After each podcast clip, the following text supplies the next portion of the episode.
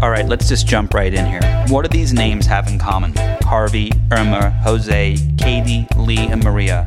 That's right, they are the last group of hurricanes to form in the Atlantic, most of which have caused billions of dollars in mass devastation in America and the Caribbean and killed dozens of people in the process.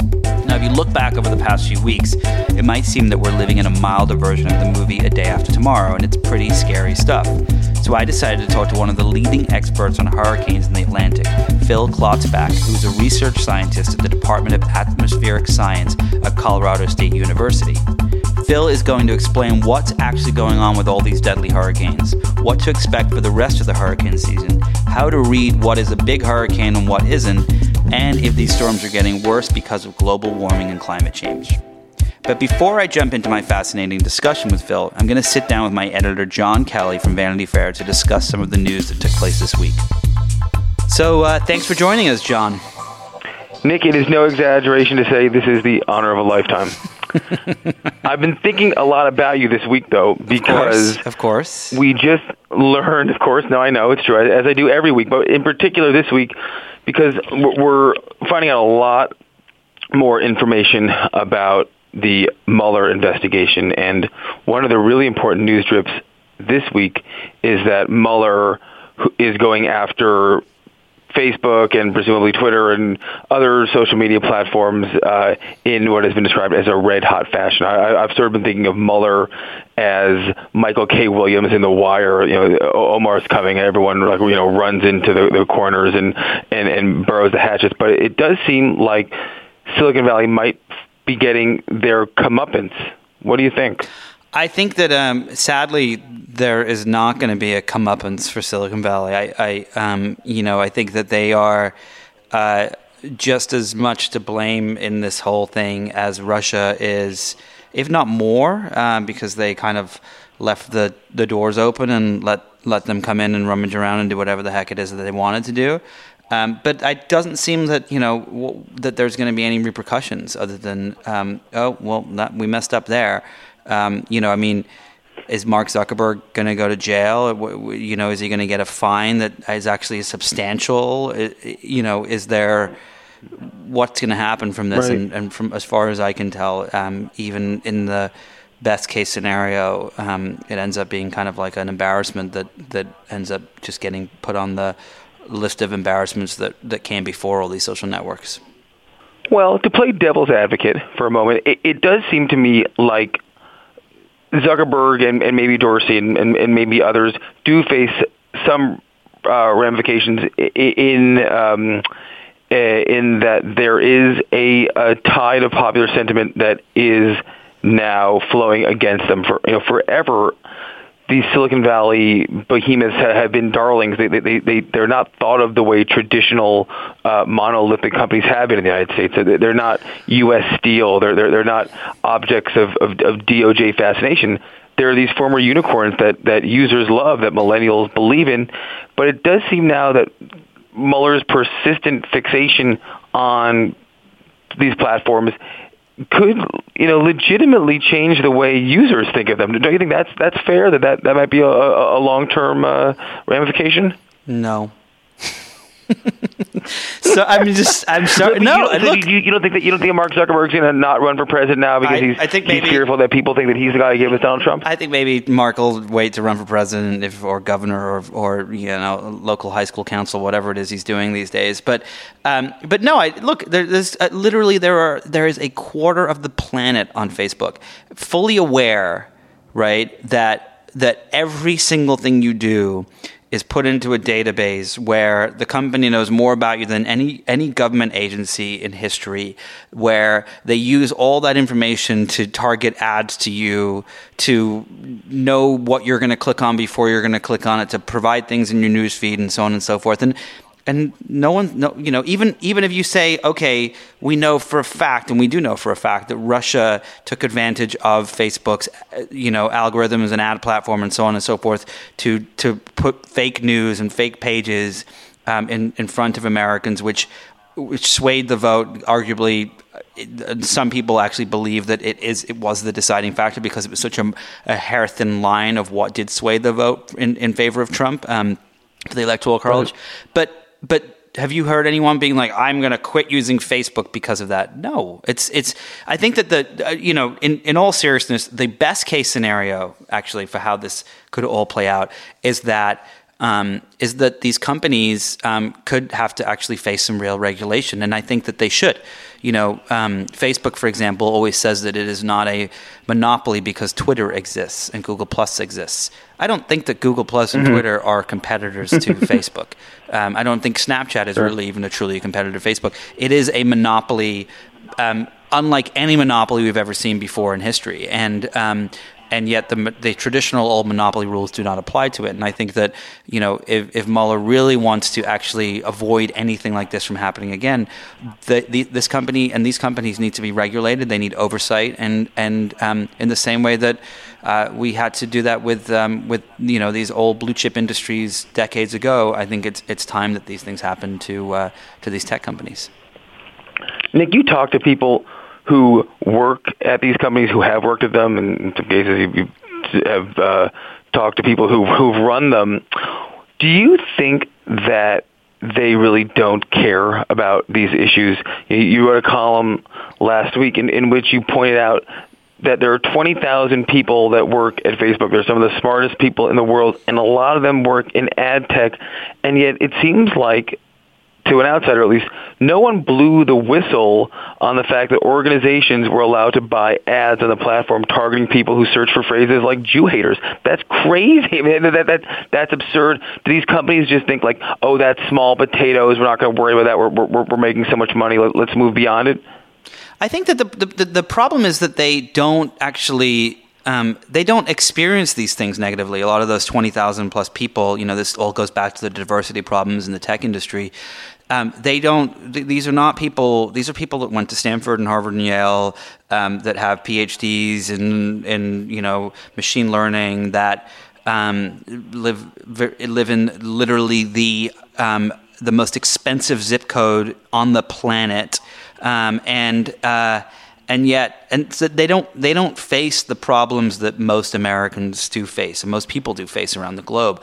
And so, therefore, right. I don't think that they think about these things to, to look for them. I mean, it's like when I write a column or an article about something that bothers me that I've experienced on from a tech from a tech standpoint, it's because I've experienced it and I I, I can see viscerally. I remember when I got divorced years ago and mm-hmm. experienced what it was like to be on social media, going through that process, and it was painful and it, it was like Oh God, not, yeah, really. not designed for that for that experience. And I remember speaking to a friend at Facebook, and I said, who worked there, and this is this is years years ago, and I said, have any of your colleagues gotten divorced? He said, no, most of them aren't even married yet.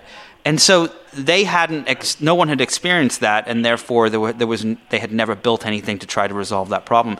And when it comes to these kinds of anti-Semitic things and this and this anger and this hate and so on and so forth, um, uh, in the same respect, uh, they they don't experience it on a daily basis and therefore don't look at it. And I think that I think that one one of the things that's so frustrating and has been so frustrating for so long covering this industry is that these are companies that I mean, look at the top ten most valued companies in the in the world today, and the majority of them are tech companies. Um, and mm-hmm. they have so much money. You know, Mark Zuckerberg. If you look at the top eight um, richest people on the planet, it's it's mostly tech folks. Um, those those top eight rich, richest people have as much wealth as the bottom 3.6 billion people on the planet. Right? They have so much money they they they literally don't can't even give it away quick enough. Um, and um, and yet you're making it sound kind of good but okay yeah. Yeah but but at the same but and and so they have all this money and yet they don't have there's no team at facebook or at google that is like looking at ethics and how their comp- how the company can be used mm-hmm. against them um, or twitter or any of these places. And i think that that to me is just is just mind-boggling. Sam biddle uh, noted on the intercept last week that Zuckerberg should be forced to go before Congress to talk about the role that Facebook uh, played in Russia's propaganda efforts. To be clear, it, it's increasingly obvious that Russia played a significant role in the election. So did many other things, including um, Hillary Clinton's many campaign managers and associates and and um, and layers of onion advisors. But it does seem like a number of inc- of the smartest people in the world, including a number of people you just kind of name checked right there, were implicated here. Do you think there's any chance that Zuckerberg does one day go before Congress and playing out that hypothetical? Is that the sort of humbling that you think would be required to to force a reckoning? Because it does seem like Zuckerberg who is younger than we are, has been maturing a lot in the last five years. He's a father. He's about to be a father again. He, he he's opened this massive philanthropy business. Is, is he going to evolve into the global responsibility of Facebook? I think he. I think he wants to. I, I do actually think he wants to. I think part of the reason he spends so much time with Bill Gates is, um, you know, Bill Gates was once the the the dumb, brash, not dumb, but the brash and aggressive. Um, you know CEO that I think Mark mm-hmm. Zuckerberg once was, and um, and you know became the richest person in the world, and and then was like, wait a second, I really have to do something good for this for for the planet, and has been doing that, mm-hmm. and um, uh, and has become actually quite admired for, for, for what he does with his money and his philanthropy and so on. And and him and Mark Zuckerberg have actually kind of developed quite a relationship. And I think that that there, you know, I was actually speaking to someone from Facebook earlier today, um, a former executive there, who was telling me that um, that a lot of the the first 150 or so people that worked at the company after the election, um, they've been depressed and they've been kind of questioning the role that they played in not in, in not stopping something like this from happening and not allowing a, a another government agency to kind of use the tools built by them to disrupt our democracy. And uh, and I, I asked the, the, the, the, former employee, I said, you know, is Mark upset about this? Is, is, is he, does it mm-hmm. keep him awake at night? And, and, and apparently he is. And part of it is they, they just changed their, um, their mission statement. Um, uh, it's the first time they've done that in 10 years. Um, and um, to, to have more of a kind of global thought process. Mm-hmm. And, um, and so I do think it is something that they think about and it is something that, that keeps them up at night. And I think that, um, uh, but it's but it's still, you know, the election happened. Um, how many months ago is it now? Is it eight months or something like that? I mean, uh, ten months ago. Yeah, and, almost almost a year. Almost a year, and um, yeah, ten. Uh, and um, and yet, you know, almost a year later, there's still people finding the ability to target ads to people based on if they use the N word or say Jew haters and things like that. One of the things that we, we've talked a lot about privately that is just sort of fascinating to me is that our culture generally um, hates Wall Street as the result of the 2008 um, financial crisis and, and, and, the housing bubble and the way that the big banks behaved. It, it doesn't always hate them for the right reasons. It, it may not it really may not hate them at all in some sectors, but there's a, a general animus towards bankers and the banking system as being corrupt, as, as shifting money to the very top and, and depriving um, you know 80% of the country of of uh, a decent way of life. Silicon Valley is making way more money now, and the wealth is just as concentrated, if, not more so. Why do people not despise Silicon Valley? Is it because they understand the products and that and they like them? Because from the face of it, you think that these people are, in a public narrative sense, even more despisable. They're younger, they're smarter, they, they don't necessarily have to work as many hours to, um, once their products are launched because of the, the economies of scale. Do you have any sense why our, our, our culture is so antagonized bankers and it seems to give a pass to, to uh, technologists? It's a great question. I, I think part of it is that they love the products that these technologists make. Um, you know, when it comes to banking on Wall Street, you can't necessarily say you love your bank um, unless you're Jamie Dimon. Uh, um, you you.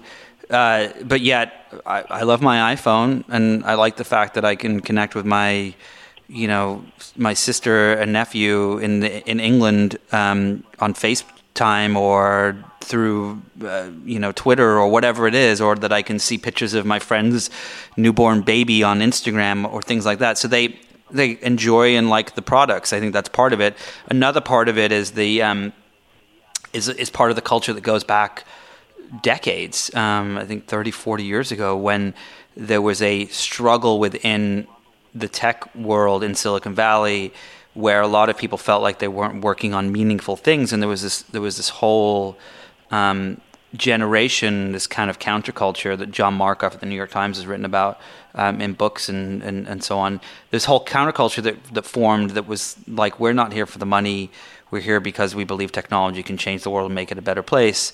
And that became something that now people use when they go out to pitch their, you know, photo filter app or their, um, you know, dog walking poop pickup service or whatever it is. Um, and uh, and so that narrative, and Steve Jobs was, of course, the, the king of pushing that narrative. And I actually truly believe he didn't care about the money. He um, uh, he did care about how he was perceived by other people a lot. But um, but that narrative, I think, is the thing that um, you know you don't ever hear anyone on Wall Street saying, "I'm here to make the world a better place." You hear them say, "I'm here to make money. right. I want that private jet. I want the helicopter. I want to get a hooker."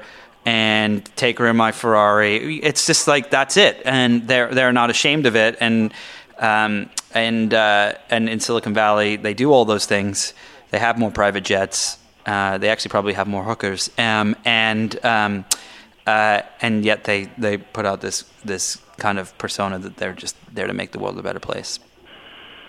Well, thanks for leaving me on that high note, Nick. Um, I think I think I think you're no I I think you're right though that that um, that uh, Silicon Valley is, is is still too immature in its life cycle as an industry to kind of figure out how to perfectly disrupt the asshole. You know that they, they may be well on their way to to doing that, but they're probably um, uh, a, a, generation or two off from that. I, I think there's also one other point that I, I think that is important to add is the speed with which things happen today are are so fast it you can't actually keep up with them. And and I think that you know if you think about and and, and so I have this theory that the the the longer time between something, the deeper it becomes in your memory, and, it, and the deeper it is actually to consume. And and so if you look at um, uh, I was talking to someone at Stanford who was telling me about the statistic. But if you look at during during the the, the last world wars, um, it would take it would sometimes take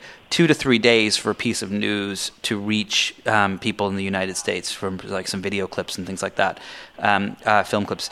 It, and today um, it happens in milliseconds from the moment, and sometimes it happens even before the thing has happened. Like earthquakes are sometimes, you know, you get alerts that there's going to be an earthquake, and then it actually happens. And and I think that um, that that if you think about the life cycle of a company like Facebook, which is ten years old. Um, that you have, um, or sorry, Twitter, 10 years old, um, uh, all of these are around the same age. You, you think back to the drama and the chaos and Mark Zuckerberg having his business card that said, I'm CEO, bitch, and and all the privacy debacles and all these things. But they ha- there's so many things that happen so quickly. It's like you can't keep up. And it's the same with the Trump news, where where every day there are 50 news things that happen, news cycles that happen. Whereas 10 years ago there would have been that many in a month. And and you tend to kind of forget about these these bad things that happen. And and right now Facebook, um, you know, for a while had been looked at as as kind of like they'd grown up and, and gr- grown out of those things, and now they're kind of back where they started facing that same problem again. But but you know, in six months, will we remember? Yeah, no, you're right that uh, we're overwhelmed by this news, and it's hard to remember. But this pertains to the last question I wanted to ask you, which is the future of a lot of these companies, it seems, and in some cases it's it's becoming increasingly the present, is content of their own, or at least uh, co-produced content as they continue to grow, they're going to need people to be on their platforms longer, to keep advertisers happier, to keep the stock price higher, et cetera, et cetera. And they're going to probably be making their own stuff, whether that looks like what we think of as articles, or what we think of as movies, or what we think of as videos. You know, who, who knows, right? But but at some point, they're going to be making more stuff. Do you think that once we get to that eventuality, these issues will be a bigger deal, where indeed people find out that you know the the movie they made is is being advertised against by um, some company that's that's searching for awful terms, or, or or will there be a whole new you know level of accountability at that point?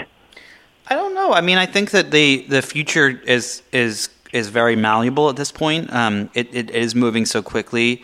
Um, but there, you know, and it's what's what is there's a benefit to the speed. There's not many benefits in my personal opinion, but there is a benefit of which is that um, that the, whoever is the big player, whoever is doing the right thing, whoever is um, uh, um, is is new and ferocious um, has the ability to sway and change the course of things. And you saw this you saw this just this week with the Emmys. Um, you know, uh, before a, a, week ago.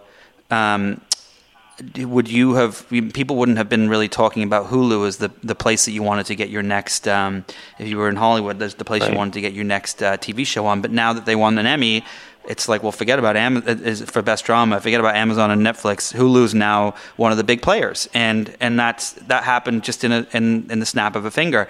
And I think that um, uh, that's going to be the, the case for for all of these sites and what they do and how they how they treat their consumers and customers in, in, in the next couple of years. And I think that they are becoming increasingly aware of that. Um, and uh, and they are they're they're all they're all nervous. They're all scared about about who can do something better than them and who can do it in a in a more ethical way. And the question is is will that change the way that they do they they do business moving forward? Yeah, we'll have to see. Uh, it, it, it's um, it's going to get ugly though because they're going to be competing with each other to yeah, do that. Completely. Fun, fun, fun. No. I know. Really, it, uh, who says these are dark times? Donald Trump. Thanks for having me, Nick. Thank you for uh, taking the time to come on and chat. Now I'd like to introduce you to Phil Klotzbach, a research scientist at the Department of Atmospheric Science at Colorado State University. Thank you so much for joining us today. Oh, thanks so much for having me in the program. Yeah, of course. So, so I, I wanted to jump in um, straight away with let's talk about some hurricanes. So, um, uh, so right now, I, I just was following your Twitter and uh, see there's another hurricane. Is this um, how many is this now in this season that we that we're up against? Yeah, so this is our, our seventh hurricane of the year, um, and an average season has about six. So we're already had more than we have in an average overall season. It's obviously been, as most of the people probably have paid, paid any attention, certainly know it's been a very active season. And now we have Hurricane Maria, which actually just reached a major hurricane intensity and um, is threatening um, first some of the Leeward Islands and then headed up towards the U.S. Virgin Islands and Puerto Rico. So um, another very serious storm likely to threaten or threatening the Caribbean right now. So when you when you track these things, um, are you what kind of you know? It's so fascinating to see how these things are. Some are tropical storms, some become Category Five hurricanes, some kind of disappear off in the Atlantic. How do you how do you know what's going to happen, and, and what what kind of tools are you looking at to to track where these things begin and where they end up, and and so on? Yeah, I mean now most of this stuff is done now with um, weather models. So we have forecast computer models that will basically forecast um, storm formation, storm intensification, but also storm track. And while the storm intensification issue is still a challenge, um, the models are getting better with it, but there's still a lot of challenges with that. But the storm tracks in general are pretty good. Um, in about two days or so, you know where the storm is going to be within about 100 miles on average. So you don't know perfectly even two days in advance. And we saw that um, with Irma um, just just a few days ago, where we weren't quite sure where the storm was going to track and where it made landfall in Florida made a big difference in the overall impacts that, that we're seeing. But that's the primary method that is used um, to forecast where the storms are going to go. And uh, since the mid-1960s, we've had satellite imagery, which allows us to be able to track the storms. Prior to that, they mostly used uh, sh- information from ships. So now they have satellite imagery where you can track the storms. And obviously, when storms are coming close to the United States or threatening islands in the Caribbean, they fly aircraft through the storm so they can get really exact measurements on the storm intensity, the storm structure, as well as exactly where the storm is located. They fly right through the eye so they can know exactly how intense it is and they pretty much exactly where the storm is located as well. Have you ever been on one of those aircrafts going through through a hurricane? I have not. I would love to someday, but I have not yet gotten the opportunity. Most most of the time, it goes to um, individuals in the media, um, and so since I'm not a member of the media, I have not gotten a chance to go in on one of those yet. It looks completely terrifying, but at the same time, completely exciting. Uh, I, I, I love watching the videos where they're just kind of bouncing around like bobbleheads in the plane. So, so um, yeah, it's so, it, it's pretty wild in there. It looks like. so, what, one of the things that I find so fascinating about um, about what you're doing, tracking all these storms and so on and so forth, is the statistics that you that you often share um, online, and um, and how they kind of relate to, to previous years. Are we in an era where where there are more storms that are coming, where you know um, climate change, want, want of a better description, um, is affecting these storms? Because you know you you do say things like. Um, you know, Irma is the biggest storm since X or Y since we started recording. But there are times that you know that these there are storms from like the early 1900s or the mid 1900s that that seem to have been as equally as as as intense or um, even bigger. Is this is, is is there something changing that you're seeing, or is it kind of just the cycle that we see? Yeah, I mean, so typically, especially in the Atlantic, there's these pretty pronounced cycles of hurricane activity where you'll go through about 20, 25 year periods with many more hurricanes, and then similar length periods with many fewer. And for major hurricanes, so the ones with winds of 111 miles per hour or greater, the category three through fives, you can have almost double as many hurricanes for about 20, 25 years, and then go into a quieter period for that similar, about that same length of time. And it's not to say that every single year in an active period is active. You can have other climate factors that will diminish the um, the storm frequencies, but you have these huge natural variability. So like you said, when I'm comparing this year with historical seasons, and you look at some of the years that, you know, I'm saying it's, it's the most since XYZ, it's years like 1893, 1933, 1886. Some of these old years were very, very active. And it's a bit challenging to compare numbers exactly because now we obviously have satellite data. We have so many more observations back in the early 1930s and especially late 19, you know, 18th, 19th century. You're dealing with primarily just ship observations. So um, it's harder to get the exact intensity just because, you know, ships weren't real keen on penetrating super strong hurricanes to give the information back to the U.S. Weather Bureau at the time. So it's a little bit challenging to compare um, the data, but there certainly have been some seasons that were very, very active in the past, but certainly 27 is right up there. It has been a, um, an incredibly active season so far. Um, there's been a few years slightly ahead of uh, this year. Um, probably the most comparable years that most people will remember are 2004 and 2005. Uh, those are also both very active seasons and were very active in September. Uh, the most active September historically was actually 2004. Um, so we're, right now we're tracking about similar to what we saw in 2004 during September. Um, so certainly a, a very, very active season that we're seeing this year. And does it seem from just from you know looking at the historical data, um, does it seem that this that that we that uh, over the years, you know, whether it's this year, last year, um, the last few years, that that it is becoming more intense out there because the waters are heating up and so on and so forth, or does it seem that it, it it's just kind of on par? You know, when you look at the observational record, uh, there's really there's really no um, there's no significant trend if you look at say either storm intensity, um, storm frequency, or some of these aggregated measures that I like to look at, like accumulated cyclone energy, which basically kind of approximates the kinetic energy generated by all the storms. If you look back since the late 19th century, uh, there's there's no trend. A lot of them are no significant trend. The trend is slightly up, but it's with the noise in the data, it's hard to be able to say confidently. Now, in the future, the models generally indicate that storms potentially may actually get slightly less frequent, but a little bit more intense, maybe on the order of five to ten percent um, on average. So that that does appear to be um, in the models, at least for the forecasts. And then also, um, you know, with with whatever if storms don't change at all, uh, we're still going to see more damage in the future because we have more people and more stuff in harm's way than we used to. And also, um, you know, if we have, assuming, you know, seeing that the sea level is rising, if those sea level rise, sea level rises continue, which seems pretty likely that they will, even if the storm's strength doesn't increase any, you're going to see more inundation along the coastline simply due to the fact that the background sea level is higher. And also, it does appear that precipitation rates in hurricanes is going up a little bit.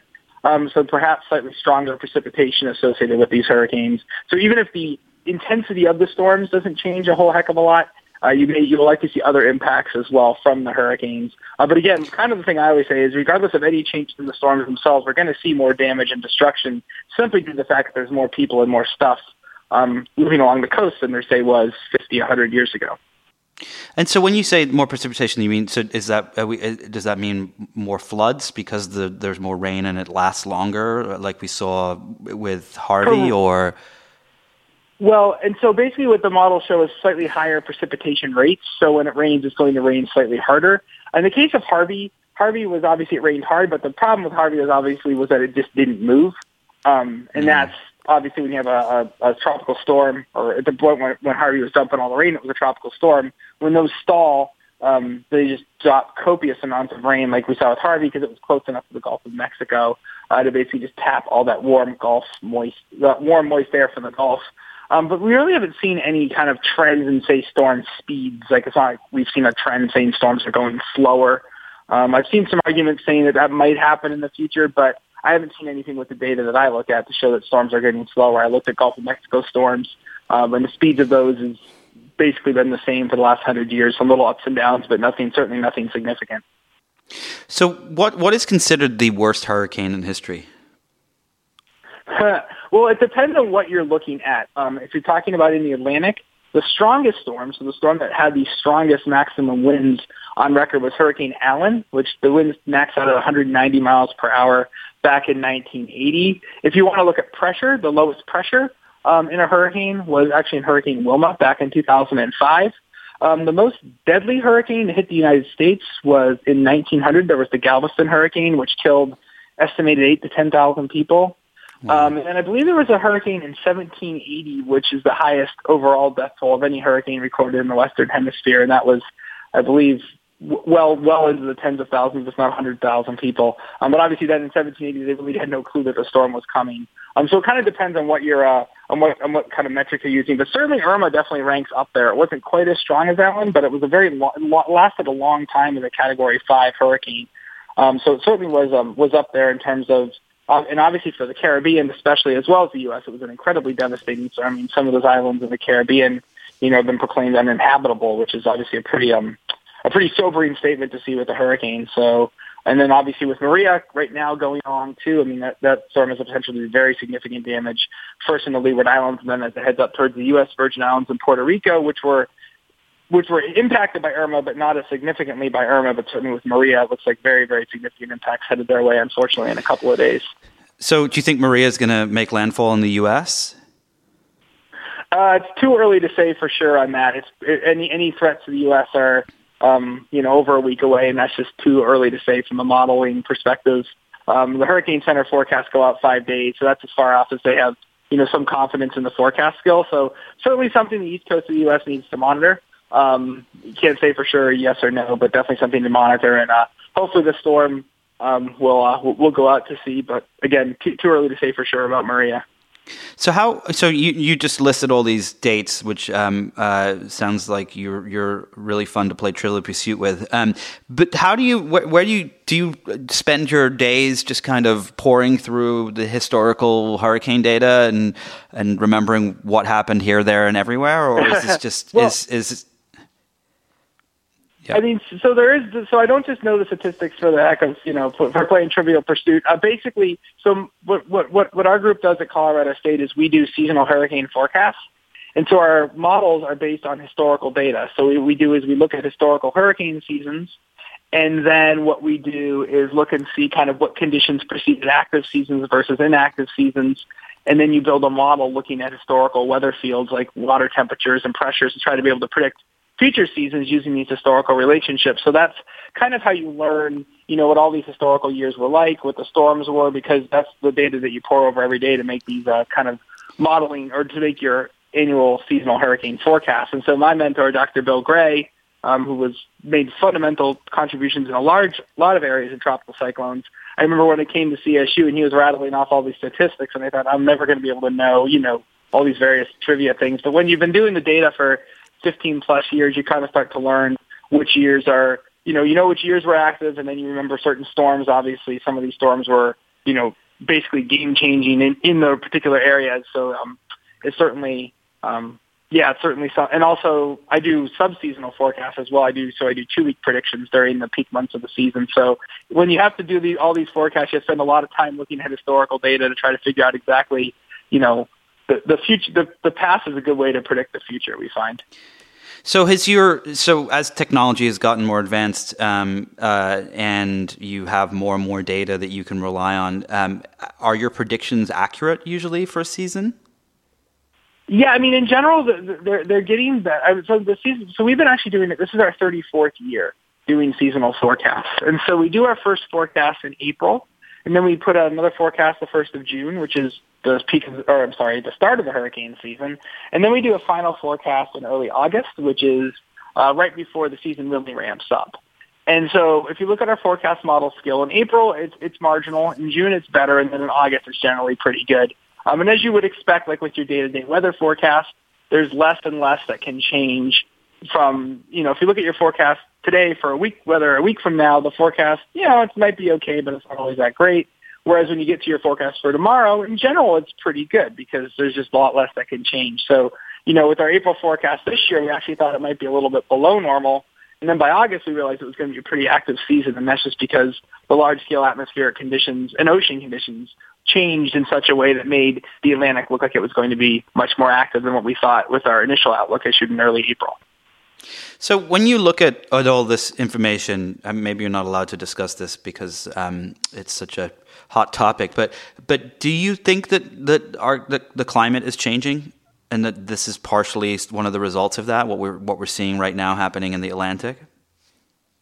Well, I mean, it's it's it's a little it's a little tricky. One thing I've definitely found out of this is that it's definitely um, you know everything is now very amplified due to due to social media. Um, because we, when you actually look at the peaks of the season, so September is climatologically the peak of the Atlantic hurricane season. The last four years, so 2013 to 16, were the four quietest Septembers in a row since 1911 to 1914. So we just went through a period where September basically was almost almost had had very weak storms, hardly anything of significance. Most of the storms actually came late. So people in general, like for the social media thing, haven't seen a season quite like this.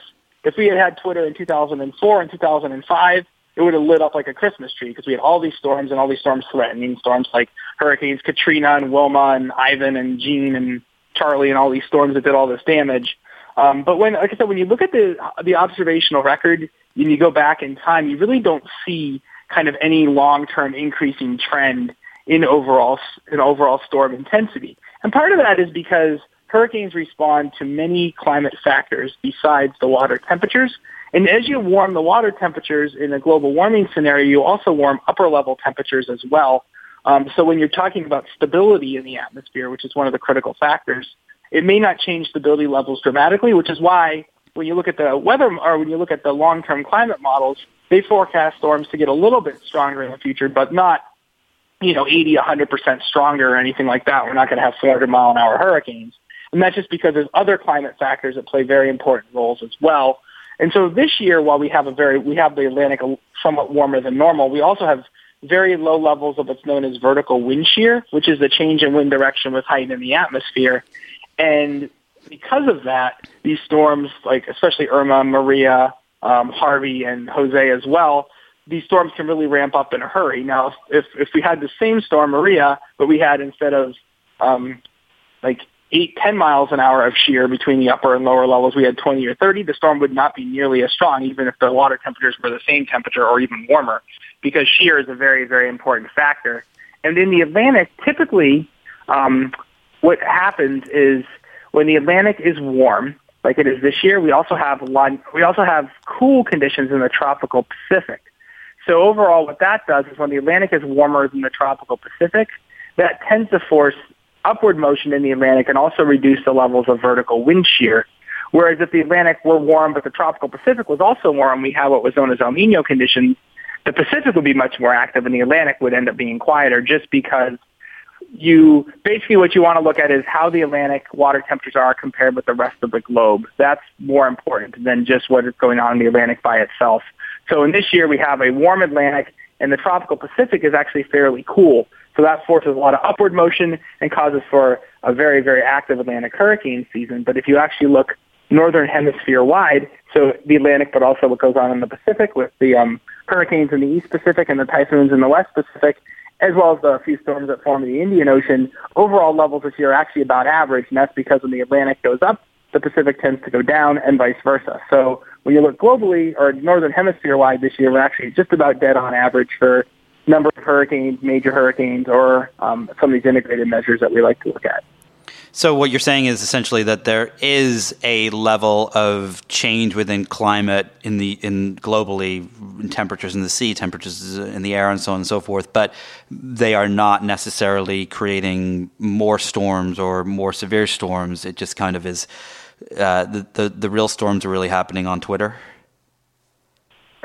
well, it's it's it's it's it's a, it's a lot more subtle process than just saying warmer waters lead to more storms because it's a lot more of it is where the warming it takes place. If you warm the, when you warm the globe uniformly, um, it's different than if you warm the globe regionally. Like for the example, this year again, the Atlantic is warm, but the Pacific, the tropical Pacific, is actually a little bit cold, which is why you're forcing all this upward motion in the Atlantic and getting all these storms there.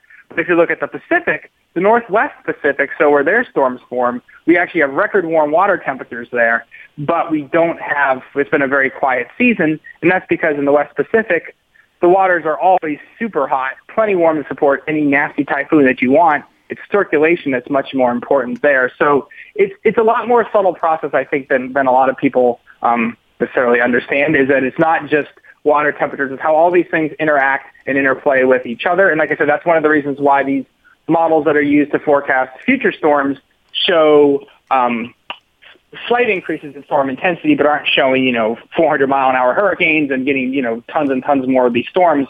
Most of the models actually show maybe perhaps fewer hur- fewer hurricanes, but but the storms that form might be slightly stronger. So again, I think there's still some uncertainty, and again, I think it's just because when you're looking at the observations, which is what I do, there's a lot of noise in those observations, and there's also a lot of um, observational improvements that have come, that have come over time that make detecting these trends harder to see than say looking at things like global temperature, sea ice, sea level rise, things like that, where the observations are a lot more straightforward and it's a lot more straightforward kind of you know ascertaining that humans are causing noticeable impacts in those.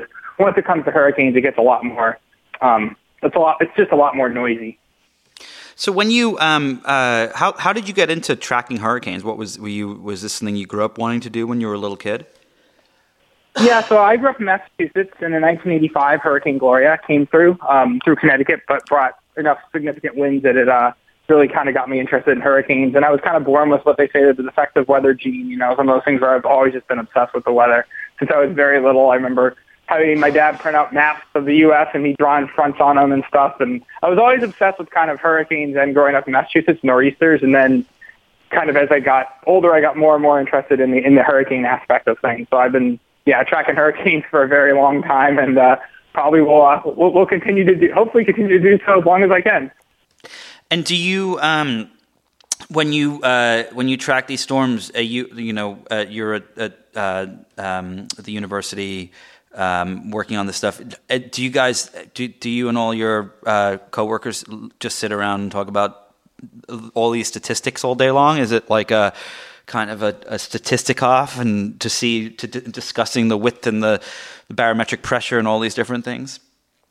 Yeah, well, you know, I mean, I think one thing you know I've been I've been thinking about more is you know this year especially. I think you know with with everything, whether it be hurricanes or you know any weather event or you know if somebody sets a record for a running a race or you know throwing touchdown passes, I want to know okay he did this. How does that compare with what's happened in the past?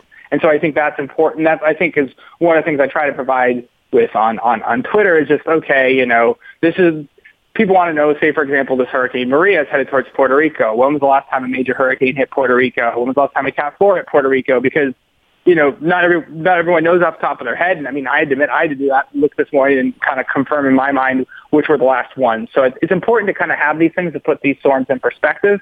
Because I think otherwise people, kind of assume one, either it hasn't happened before just because it hasn't happened in the social media era. But if something hasn't happened before, that's important to know too. Um, it's important when there are records set to acknowledge them because that's the kind of stuff that's, you know, it's important to keep track of all these things because obviously if we weren't keeping track of global temperatures and things like that, we wouldn't necessarily know, you know, that humans are having as noticeable of an impact as we do. But by keeping track of all these things and measuring them constantly um, and updating our records as best we can, it's obviously important to kind of keep tabs on all these things going forward. So one, one question I have about the actual storms is um, I've seen you on social media talk a lot about the barometric pressure, and I think a lot of people get really interested in the wind speed and things like that. What role does the pressure take in in um, in the potential devastation of a storm? Yeah, so pressure is basically basically winds are a function of the barometric pressure. So basically, if you think about a hurricane, um, you have low pressure, very low pressure in the center of the hurricane, and then you have kind of just what basically called the environmental or kind of the average pressure over the Atlantic Ocean if there were no hurricanes. And so if you're average pressure, say, is 1,010 millibars or 1,013 millibars, and your pressure in your hurricane is 930 millibars, you have to have winds basically blow to kind of equalize that pressure gradient out. So if you have a very low pressure, that typically means a much stronger storm in terms of its maximum wind. If you have a storm like Irma, its pressure was low, but it wasn't as low as you would have expected for a Category 5 hurricane, and that's because the pressure surrounding the storm, when it was when it was early on, the pressure surrounding the storm was very high, so the high the pressure was higher in the environment than you would normally expect. Now, as storms get older, they typically grow in size. So when these hurricanes go through with some of these eye wall replacement cycles, they typically grow with size. So what's an eye wall replacement cycle? Older, yeah, so basically hurricanes over time, uh, when you have hurricane in the center has an eye, and over time the eye tends to shrink, and as the eye shrinks, uh, eventually it can't process all the air flowing, trying to flow into the center of the storm, and consequently that eye, the inner eye will collapse, and you'll get a secondary eye, which will form at an outer radius and then kind of come in and replace it. And so if you look at the Hurricane Center, they'll talk about these eye wall replacement cycles that occur. But over time, these storms tend to grow in size, such that when you have a storm like Irma, which was out there, it seemed like forever, by the time it hit, uh, hit Florida, it was a very large in size storm. Um, so it had a very large area of hurricane force wind associated with it. And so as the storm gets larger, you need a lower pressure to support the same winds. Uh, a good case in point of that is Hurricane Sandy back in 2012. Uh, it made it was it had winds of about 75 miles an hour as it was coming on shore, but its pressure was lower than some Category fours, and that's because it was a massively large storm. So even though the pressure at the center was very low, the gradient between the pressure at the center and the pressure that was that was kind of the environmental pressure was spread out over such a large area that basically the winds at the center weren't particularly strong, but had this massive area of tropical storm force winds. I think it extended out like 400, 500 kilometers from the center. So it was just a monstrously large storm. Um, so again, it didn't have necessarily super strong winds at the center, but it was a huge in size storm. So it had a huge storm surge associated with it, which is one of the reasons why people will say the storm's a category three or four and they want to know what the maximum winds are, but that's only one factor with storms and the amount of devastation that they cause. The size of the storm is also very important. A very small in size storm, while doing incredible devastation where it hits, the area of devastation could potentially be a lot less than a, a somewhat weaker storm category-wise. Um, but if it's much larger, it can have a much larger storm surge impact, um, rainfall impacts, as well as um, as well as um, just the area of the wind field being much larger. So, um, uh, last couple of questions, and then we'll let you get back to your storm tracking. What um, you you you have um, uh, you often share satellite imagery. Um, are you getting the imagery in real time, and where does it come from? Yeah, so I mean, the, the, the all the all the data I get from NOAA, um, and so there's a there's so there's there's a new satellite that was recently launched, um, which actually has satellite imagery that's updated. they have global imagery that's up, or hemispheric-ish wide scale imagery that's updated about every 15 minutes. But they have what they call these floaters where they'll basically have updated imagery that comes in about every minute.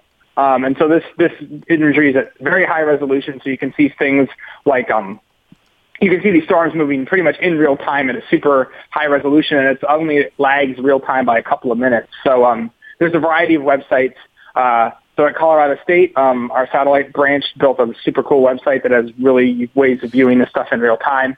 Um, there's also a variety of other, often universities um, have built these cool kind of ways to view all this uh, super high resolution data in near real time. Um, and then also NOAA has some resources from the current operational satellites, uh, which is in a little less frequent or it, it's degraded. It's, it's not as high resolution. It's not as frequent, uh, but I often will grab those just because they're quick and they're easy and they're fast to post on Twitter. Uh, otherwise, you have to kind of, you know, shrink the files and everything to get into post because Twitter doesn't like it if you try to post a, you know, 100 megabyte animated GIF. Doesn't get too happy with that.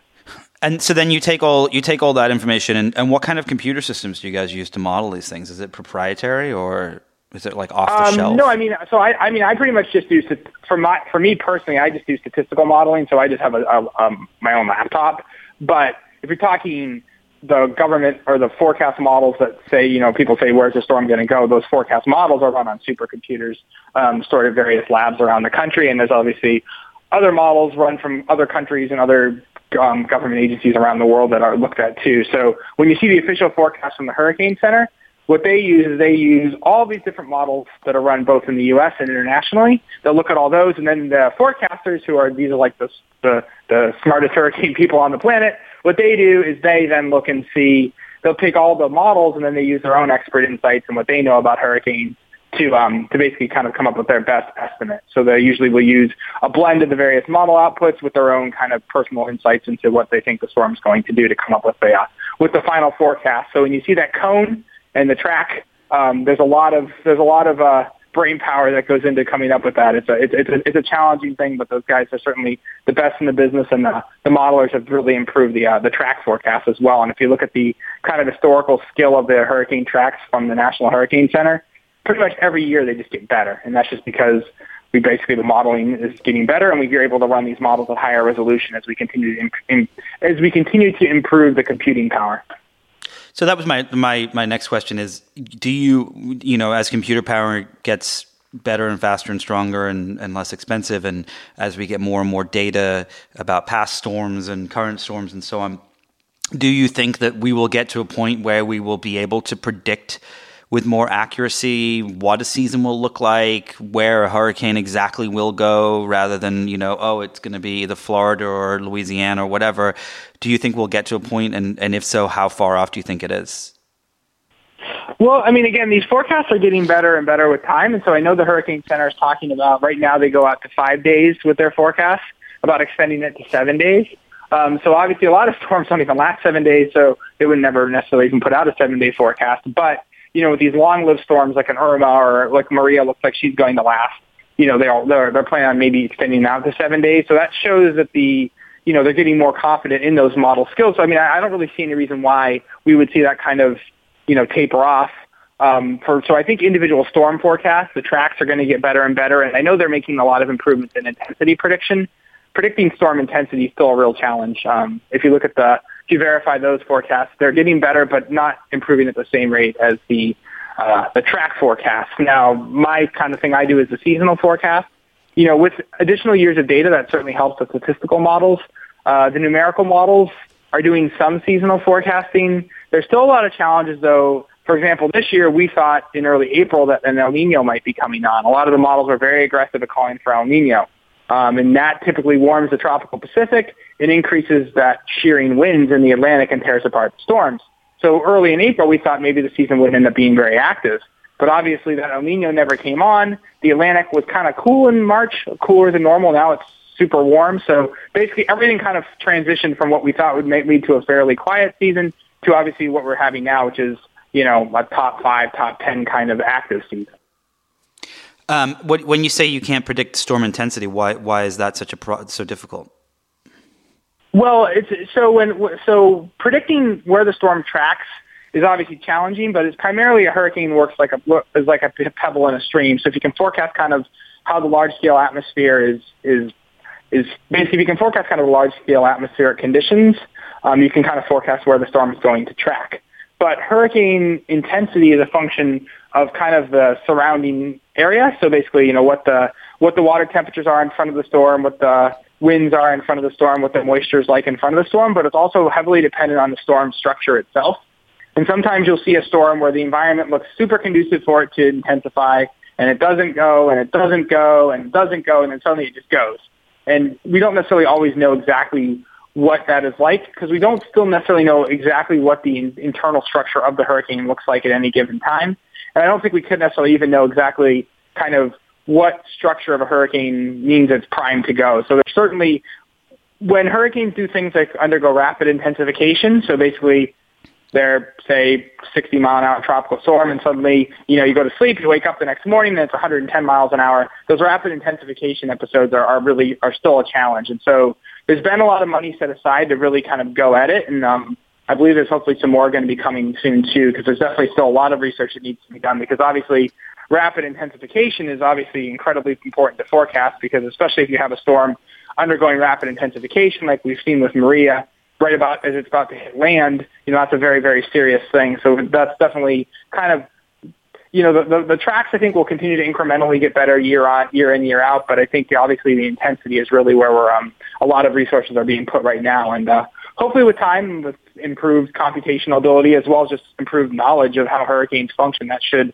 hopefully continue to improve. Again, the for- they are getting better, but they haven't improved at the same rate as the uh, track forecasts have. And the Hurricane Center does keep score, so every year at the end of the year they do verify their intensity forecasts, their track forecasts, and they have nice plots year on year to kind of show how those are trending with time. So they're very um they're very transparent in everything they do, which I find really nice.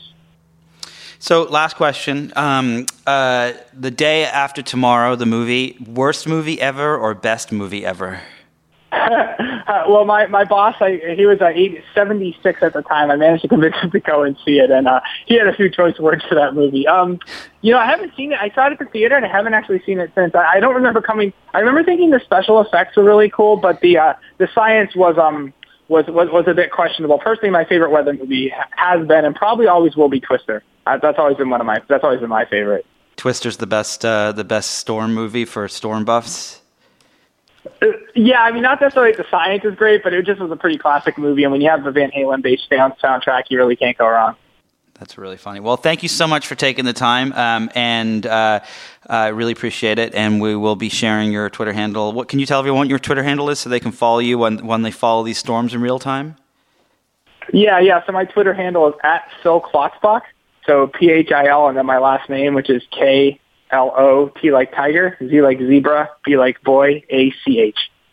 Uh, I urge you all to follow him. It is a, it's fascinating. It's like it's like being in the day after tomorrow, but on social media. Thank you so much again. I really appreciate you taking the time. Sure. Thanks so much for having me.